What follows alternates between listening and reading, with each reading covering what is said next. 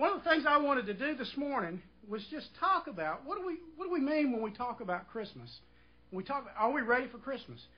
Let me ask another question to most of you. Let's, does Christmas bring stress?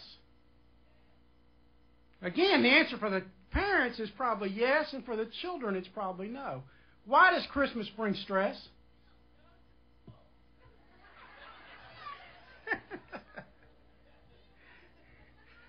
Boy, it's amazing the difference between a parent and a child when we start looking at all these things, isn't it? It brings stress because, and this is the thing that stresses me out the most. And I see, I'm not a housewife, and, and I don't clean the house and get it ready and cook the food. So the parties and the family coming doesn't stress me like it does my wife. You know, wives, do you understand that? Men, do you understand that? Right? It doesn't stress us near as much, does it? But what does stress us a lot is presents. We're talking about, I got to get the right present for everybody in the family. Not just for everybody in the family, but for everybody and his brother. I mean, it's just, it goes on and on and on, doesn't it? The amount of presents that we, we buy for Christmas and the amount of things that we think about for Christmas. There's a commercial that's playing right now that I just love. And that commercial, most of you have probably seen it. There are three teenage girls standing out in the backyard. They're looking at a pony standing over there eating on its doghouse. You, you remember that commercial? You know? And the, the one girl got a pony, and the other two girls got some kind of, of uh, cell phones. Uh, that's what I assume the commercial's about. How do you think the parent who gave the daughter a pony feels? Well, I don't know how I would feel, and it's the stress that comes with buying presents and giving presents. I bombed. Again, I gave a terrible present. You think about now, see, there's one of our commercials that we look at all the time, and it really does convey part of the stress of Christmas, what to buy.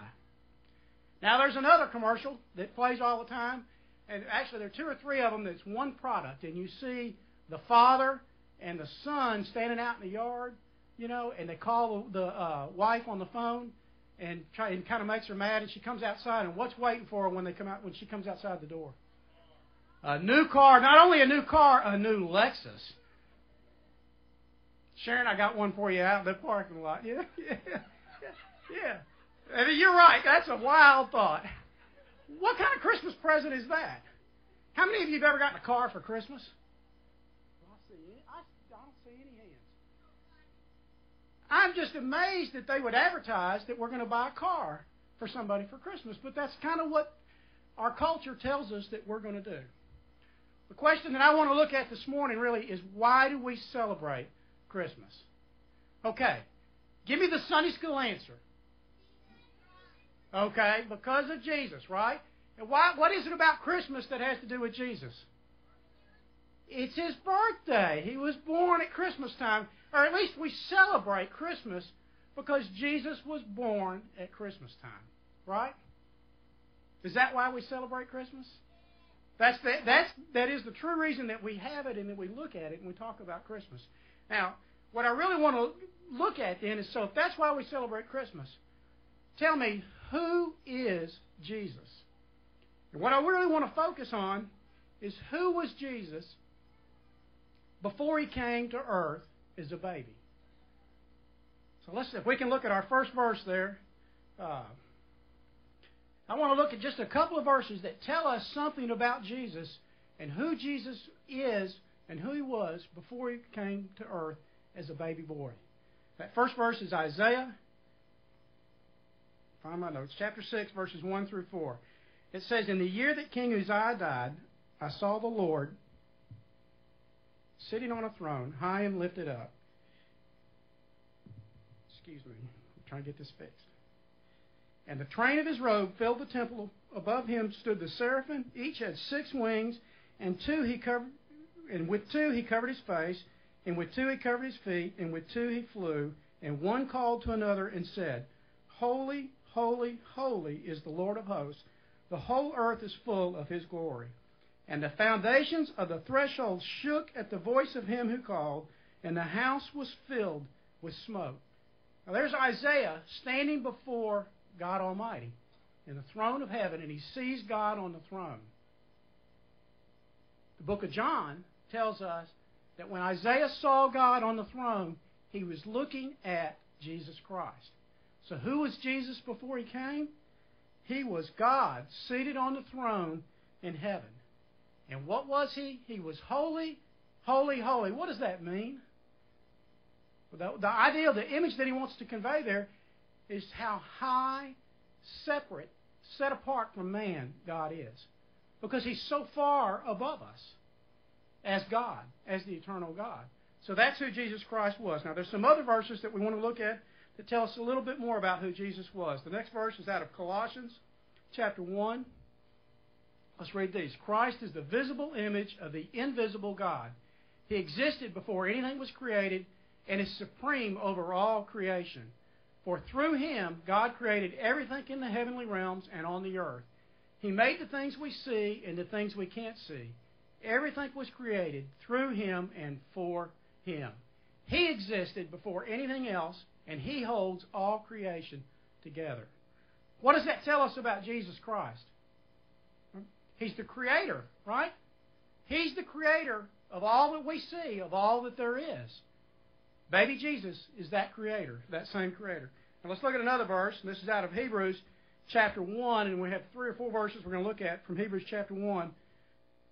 It says, the sun radiates God's own glory and expresses the very character of God, and he sustains everything by the mighty power of his command. When he had cleansed us from our sins, he sat down in the place of honor at the right hand of the majesty of God in heaven. Go ahead and go um, to the next verse, if you will. But to the Son, he says, and we're just taking a few verses here, but to the Son, he says, your throne, O God, endures forever and ever. Your rule uh, with a scepter, you rule with a scepter of justice. In the next verse. He also says to the Son, in the beginning, Lord, you laid the foundation of the earth and made the heavens with your hands. What again, what do these verses tell us about Jesus, about who he was? He's, he's the creator. He's sovereign God. He rules. Tells us he radiates God's glory. What do you think that means? That's a tough phrase. He ref, he's the reflection. What we see is God's glory. We see God's glory in Jesus Christ. When you look at Jesus, that's what you're seeing is God's glory. Uh, tells us that he's the creator of all things, and he actually expresses who God is. We'll go to one other verse here that deals with this topic, and that's out of John chapter one. Now, John speaks a little bit figuratively, but he tells us something about Jesus as well. He says, in the beginning, the Word already existed. The Word was with God, and the Word was God. He existed in the beginning with God. God created everything through him, and nothing was created except through him. The idea that he was the Word, what is John trying to convey there? He's saying that Jesus is the communication to us of who God is. He's the expression of who God is. He is God revealed to mankind. So now we look at all these passages and you kind of put them together. We look to see what is the answer to the question, who is Jesus Christ? Who is he? He's God, right? And that is the, that is the answer as we look at. We celebrate the birthday of Jesus. That's the way we say it. But does is it really Jesus' birthday? In a sense, because he came to earth, but how long has Jesus been alive? Forever. He's the, without beginning, right, and without end. So it's not really his birthday, it's just the day that we celebrate that he came to earth as a man, and that he was God and he came to earth as a man. And that kind of leads me to the next uh, thought, the next question that I want us to look at very quickly. And I want you to see, and we're going to turn to Philippians chapter two, verses six through seven now.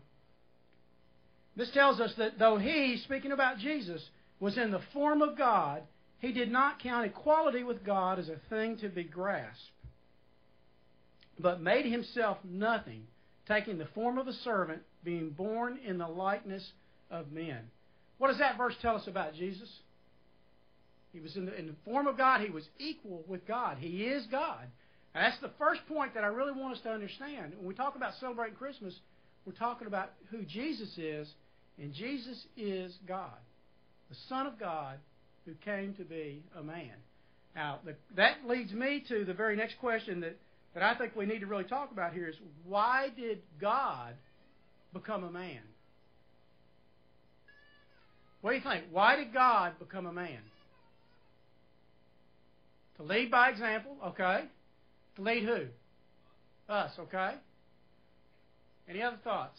Why did God, who was seated on the throne, who was in heaven, right, who created the universe, all that there is, including you and I, okay, I heard that. That's a good answer. Somebody said because we sinned, all right? And that has a lot to do with why God became a man. Again, we're going to look at just a couple of verses to try and give us what, to see what the Scriptures say about why God chose to empty Himself and become a man, to make Himself nothing and to become in a form like a human being. First verse we're going to look at, and actually it's a fairly long passage out of Hebrews chapter two, and let's just, I'm going to ask you to bear with me as we read through this, and there are three or four things in there that it tells us about why God chose to become a man. God, for whom and through whom everything was made, chose to bring many children into glory.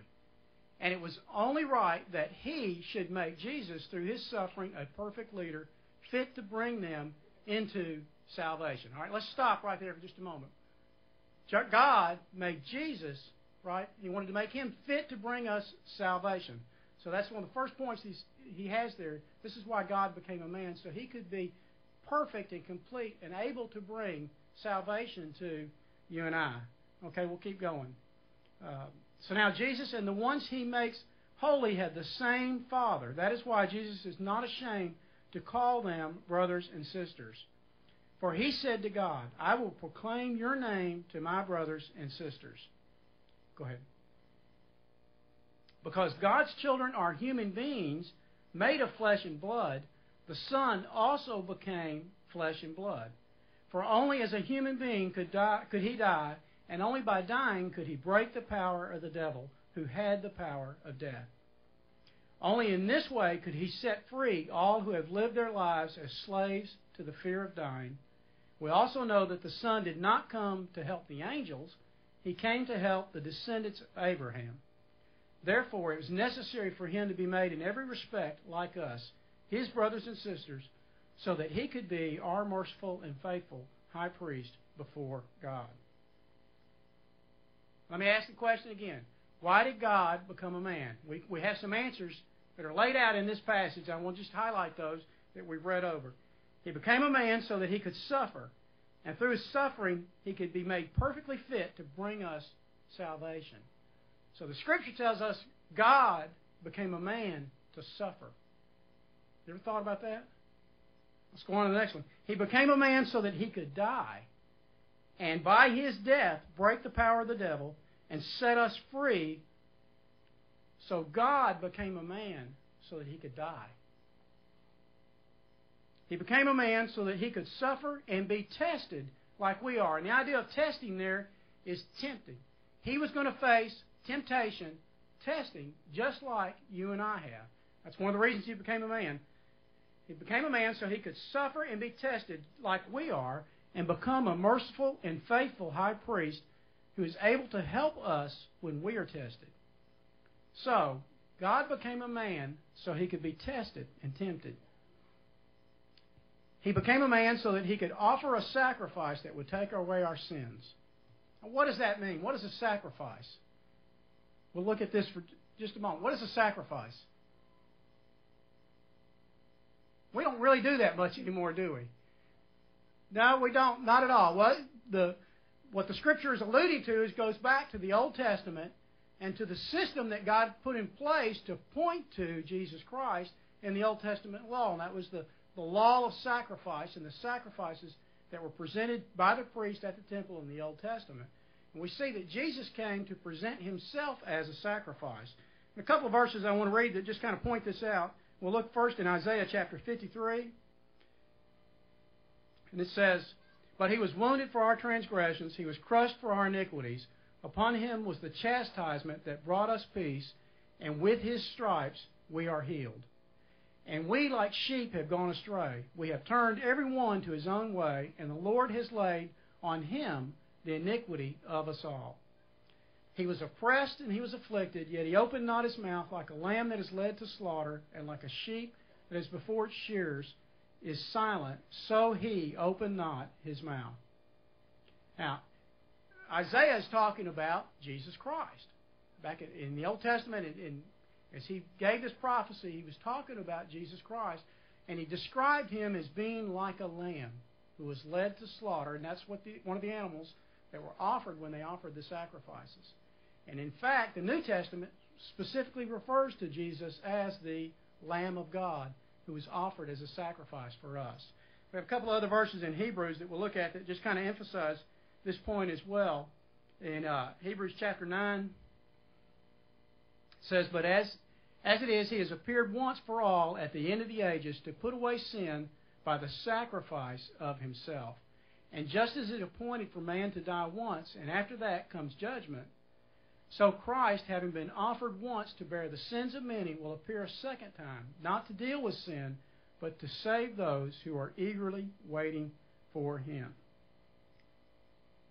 So the answer, so the question again was, why did God become a man? Okay, and we look at what the, what is the answer that we've seen to that question? God became a man so that he might suffer, so that he might be tested just as we are tested. He became a man so that he might die and be God's sacrifice that's offered for our sins so that we could be forgiven and at peace with God, so that we could be brought back into a right relationship with God and be his children. So we've seen we celebrate Christmas because Jesus came.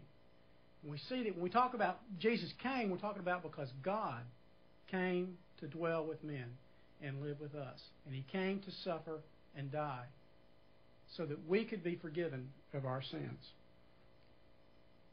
Now the next question really just strikes me as probably the most important question that we need to ask. Why did Jesus, God the Son, the Lord of hosts, who is seated on the throne in heaven, the Creator, the very expression of God, why did he make himself nothing and come to earth as a baby to be tested, to suffer, and die so that we could be forgiven? There's one word that answers that. What is it? Why did, all right, grace is, is that's good. That's not the word I was looking for, but that's good, right? Why did God become a man and live like we do, and suffer and die? There's the answer, right? For God so loved the world that he gave his only begotten Son, that whosoever believes in, believes in him might not perish but have everlasting life. We start looking at why do we celebrate Christmas? We celebrate Christmas because God loved us enough to come and die for us. And he wanted to come and die for us for a specific purpose. What was the point of his death and his suffering? To pay the price for our sins, and he wanted to pay the price for our sins so that we could be in a right relationship with him. Now you think about that for a moment. I have children. Uh, I have a daughter-in-law. Uh, I have parents. I have brothers and sisters. A brother and sisters. I have cousins. I have family that I that came to me really not by my choice. They're my family. And I love my family, and I want to spend my time with my family. But the Scripture tells us that God made us to be part of his family. And he did it on purpose, right? He went out of his way. He left heaven and came to earth so that we could be his family and live in a right relationship with him. I have one other verse that, that helps us see that relationship that he wants us to have, and that's out of Revelation. And it says, And I heard a loud voice from the throne saying, Behold, the dwelling place of God is with man. He will dwell with them, and they will be his people, and God will be with them as their God. Why did holy God give his, become a man, give up his place in heaven, become a man, and die? So that we could be forgiven? Because for our sins, but he did it for our sins because he wants to live with us He wants us to have a right relationship with Him. He wants us to live eternally with Him. I don't know about you, but that's pretty overwhelming to me. Matter of fact, I don't. I, the more I think about it, I get all choked up. I can't hardly think, because that is the expression of love that Christmas represents. God's desire that each one of us be in a right relationship with Him. And He loved us so much that He gave us the greatest gift that could possibly be given. He came and lived like us and suffered like us and died for us. We started this morning talking about gifts. The real question that we need to come back around to is, what have you done with the gift that God has given? Have you accepted the gift that He has given to us, Jesus Christ? If you haven't, please do. Come to Him. And I'm going to I'm going to read to you the invitation that I think that Jesus gave, uh, that we have in the Scriptures, that just speaks what we need to do to come into a right relationship with Him. And that invitation is in Matthew chapter eleven. It says, "Come to me, all who labor and are heavy laden, and I will give you rest. Take my yoke upon you and learn from me, for I am gentle and lowly in heart, and you will find rest for your souls. For my yoke is easy and my burden is light." Over and over again in the New Testament, Jesus said, "Come to me. Follow me. Take my yoke." That means submit ourselves to Him. Let Him be your Lord and Savior. The Bible ends with that invitation. Come. Come. Come. Come to Jesus. I'm going to take just a moment and we're going to pray. And if you have never entered into a right relationship with Jesus Christ, I urge you to accept the gift that God has for you. And then you can truly celebrate Christmas. If you want to know more about that or you want any help, please come see me or Chris or Josh or Ashley or Mike or any one of us that you see involved in leadership. Come down and see us after the service or call us this week. We would love to talk to you a little bit more about that. So let's pray. Father, as we celebrate Christmas, I, I ask that you would help us set aside all the stuff that we do that has nothing to do with the true meaning of Christmas. Father, we thank you for your gift, for your love that you expressed for us through Jesus Christ. Right now, Lord, we come to you, praising you and thanking you, and offering up all of our thanksgiving and praise that we can. It's in Jesus' precious and holy name that we pray. Amen.